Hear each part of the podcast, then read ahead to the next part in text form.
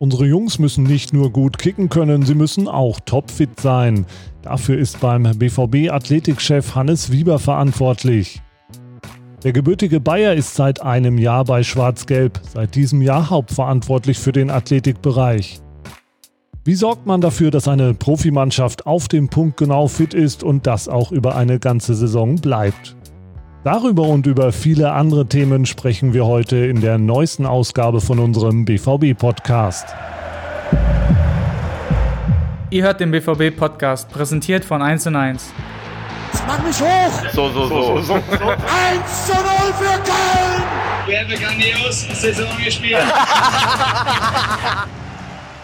Ja, die nächste Folge von unserem Podcast steht an. Mein Name ist Philipp Oppel. Schön, dass ihr wieder mit dabei seid. Wir sind heute am Trainingsgelände, denn wir sprechen mit dem Mann, der unsere Profis so richtig zum Schwitzen bringt, unser Athletikchef Hannes Wieber. Hallo Hannes. Hallo, schön, dass ich da sein kann. Hannes, du bist seit einem Jahr jetzt in Dortmund. Wie gefällt es dir denn in Dortmund? Mir gefällt es sehr gut in Dortmund. Also ich bin hier ganz gut angekommen, muss ich ehrlich sagen. Vom Verein, vom Funktionsteam, von der Mannschaft fühle ich mich richtig wohl. Man hört es ja so ein bisschen, du kommst aus dem Süden der Republik, aus Bayern, aus Rosenheim. Ähm, schöne Gegend. Was vermisst du denn aus deiner bayerischen Heimat? Ja, ganz klar die Berge. Ja, da gibt es hier nicht so viel. Ins Sauerland äh, ist es zwar nicht weit, aber ich glaube, die können nicht ganz mithalten mit den Alpen. Ne? Das nein, also ich, ich muss ehrlich sagen, ich bin positiv überrascht äh, von der Stadt Dortmund und auch vom, vom Umland hier. Ich fühle mich da auch wirklich wohl. Meine Familie ist seit kurzem da fühlt sich auch wohl. Ähm, gut, das Einzige, was wirklich fehlt, sind die Berge. Habt ihr denn schon mal einen Ausflug ins Sauerland gemacht? Da sind wir leider noch nicht dazu gekommen, aber das steht demnächst an. Und die Mentalität hier so im Pott? Mit der komme ich ganz gut zurecht aktuell, muss ich ehrlich sagen. Das finde ich sehr angenehm, diese, diese offene, ehrliche Art. Schön. Lass uns zum Fußball kommen. Ihr steht ja nicht so in der Öffentlichkeit wie jetzt die Cheftrainer wie Lucien Favre zum Beispiel. Trotzdem wird immer mehr betont, immer wieder, dass der Fußball immer athletischer wird. Welchen Stellenwert nimmt die Athletik im Profifußball mittlerweile ein, sagen wir im Vergleich zu vor 20 Jahren?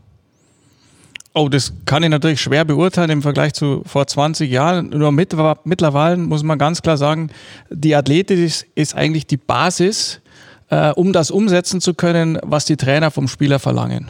Also wir sind so eine gewisse Grundlage, mit der alleine man nichts gewinnen wird, aber ohne die man mit Sicherheit auch kaum Chancen hat. Wie sieht denn der Austausch aus mit Lucien Favre zum Beispiel? Das ist ein sehr guter Austausch, wo wir eigentlich jede Trainingseinheit äh, im Detail planen, dann auch danach nochmal durchgehen und jeden Spieler auch äh, innerhalb der Einheit nochmal planen, wo er individuell gefordert werden kann, wo wir vielleicht den ein oder anderen Spieler aufgrund von zu hoher Belastung, von Verletzungen mal rausnehmen müssen. Also da ist ein sehr, sehr guter Austausch. Was hat sich denn in technischer Sicht getan, wenn man jetzt mal die Datenerfassung anguckt und was ist da von euch von Wichtigkeit? Welche Daten könnt ihr verwenden? Mit was könnt ihr was anfangen? Was nutzt ihr für eure tägliche Arbeit? Da hat sich natürlich in den letzten Jahren extrem viel verändert. Also wir erheben tagtäglich sehr, sehr viele Daten von den Athleten, mit denen wir auch wirklich arbeiten. Angefangen von einfachen GPS-Daten über Laufstrecken, Laufgeschwindigkeiten, in denen sie sich bewegen, hin zu Richtungswechseln bis zu Herzfrequenzen, die wir erheben, aber auch Blutparameter teilweise. Ähm, und dann natürlich auch äh, subjektive Daten von den Spielern. Das heißt, wie anstrengend haben sie das empfunden? Wie fühlen sie sich aktuell? Haben sie Probleme? Und sind da immer im Austausch mit der medizinischen Abteilung, unseren Ärzten, unserer Physiotherapeuten, um die Jungs eigentlich optimal zu steuern. Und es gibt für einen Spieler auch keine Ausrede mehr. Ne? Die Daten lügen, äh, sage ich mal nicht. Ähm, es kann keiner mehr ähm, sagen, ja, ich habe doch was gemacht in der Vorbereitung, sondern das, das fällt dann schon auf, ne? wenn einer geschludert hat. Ja, das, das tun die Jungs aber auch nicht, weil im Prinzip geht es jedem von uns darum, die Leistung auf den Platz zu bekommen und, und die Jungs geben Gas. Ein Torhüter braucht ja jetzt andere körperliche Voraussetzungen als ein Stürmer, ein Innenverteidiger wieder andere als ein Außenverteidiger. Wie geht man da speziell drauf ein? Also da muss man ganz klar sagen, die Basis unseres Athletiktrainings ist das positionsspezifische Anforderungsprofil eines jeden Athleten. Und wie du gerade erwähnt hast, ist es natürlich für einen Torhüter anders als für einen zentralen Mittelfeldspieler, der natürlich viel, viel mehr laufen muss, viele kurze kleine Richtungswechsel hat, anders als für einen Außenverteidiger, der viele lange Strecken laufen muss. Und anhand dessen orientiert sich natürlich unser Fußballtraining, aber auch unser Athletiktraining. Es geht darum, den Jungs, die Jungs für die Belastung im Spiel vorzubereiten. Gibt es auch totale Allrounder? Also kommt ja immer mal vor, dass man einen Stürmer zurückzieht auf die Außenverteidigerposition, aber dann braucht er auch diese körperlichen Voraussetzungen. Ne? Ganz genau. Das äh, hat die Vergangenheit auch immer wieder gezeigt. Das ist oft dann natürlich auch ein, ein Problem. Gerade wenn dann mehrere Spiele in englischen Wochen hintereinander kommen, wenn äh, der Spieler von der einen Position auf die andere Position wechselt, weil er dann natürlich ganz anders gefordert wird. Also das ist schon oft eine Herausforderung dann, da den Wechsel aus Belastung und Erholung optimal zu gestalten. Was mich interessieren würde, in welchem Bereich kann man denn am meisten noch rauskitzeln?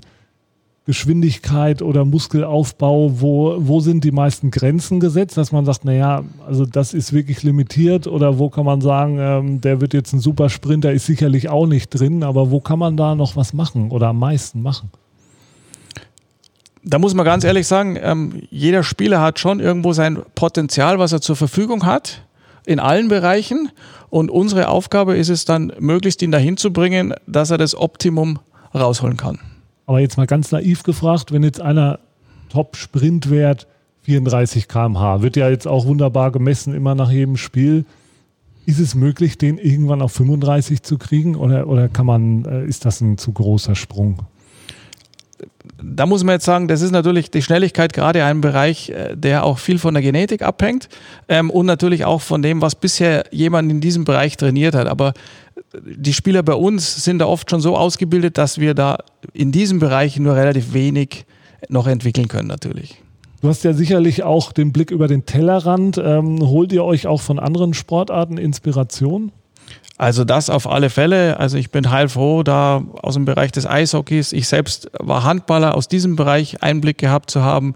Dann den Basketball, aber auch aus der ein oder anderen Individualsport sind wir stetig im Austausch und versuchen uns natürlich da auch irgendwo weiterzuentwickeln. Gab es da Sportarten, die da so ein bisschen Vorreiter waren auch, wo der Fußball sich noch was abgucken konnte? Ich, ich glaube, jede Sportart ist dann doch wieder so individuell und aber mit Sicherheit, also ich persönlich habe mir da wahnsinnig viel aus dem Eishockey auch immer wieder abgeschaut. Äh, ja. Dein Sohn spielt ja auch leistungsmäßig Eishockey im Jugendbereich. Kannst du da mal was zu sagen? Wo, wo spielt er da? Genau, die Stadt, aus der ich komme, Rosenheim, ist ja eine ehemalige Eishockey-Hochburg und der hat da im Nachwuchs Eishockey gespielt. Und durch den Umzug jetzt hier nach Dortmund spielt er jetzt bei den Iserlohn Roosters in der deutschen Nachwuchsliga. Für alle Eishockey-Interessierten, das ist schon eine ganz gute Adresse, würde ich mal sagen.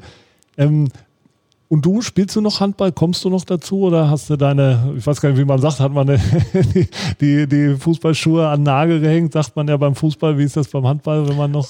Die, die Schuhe auch schon, schon sehr, sehr lange an den Nagel gehängt. Rein zeitlich, aber auch körperlich nicht mehr möglich aktuell. Vermisst du das?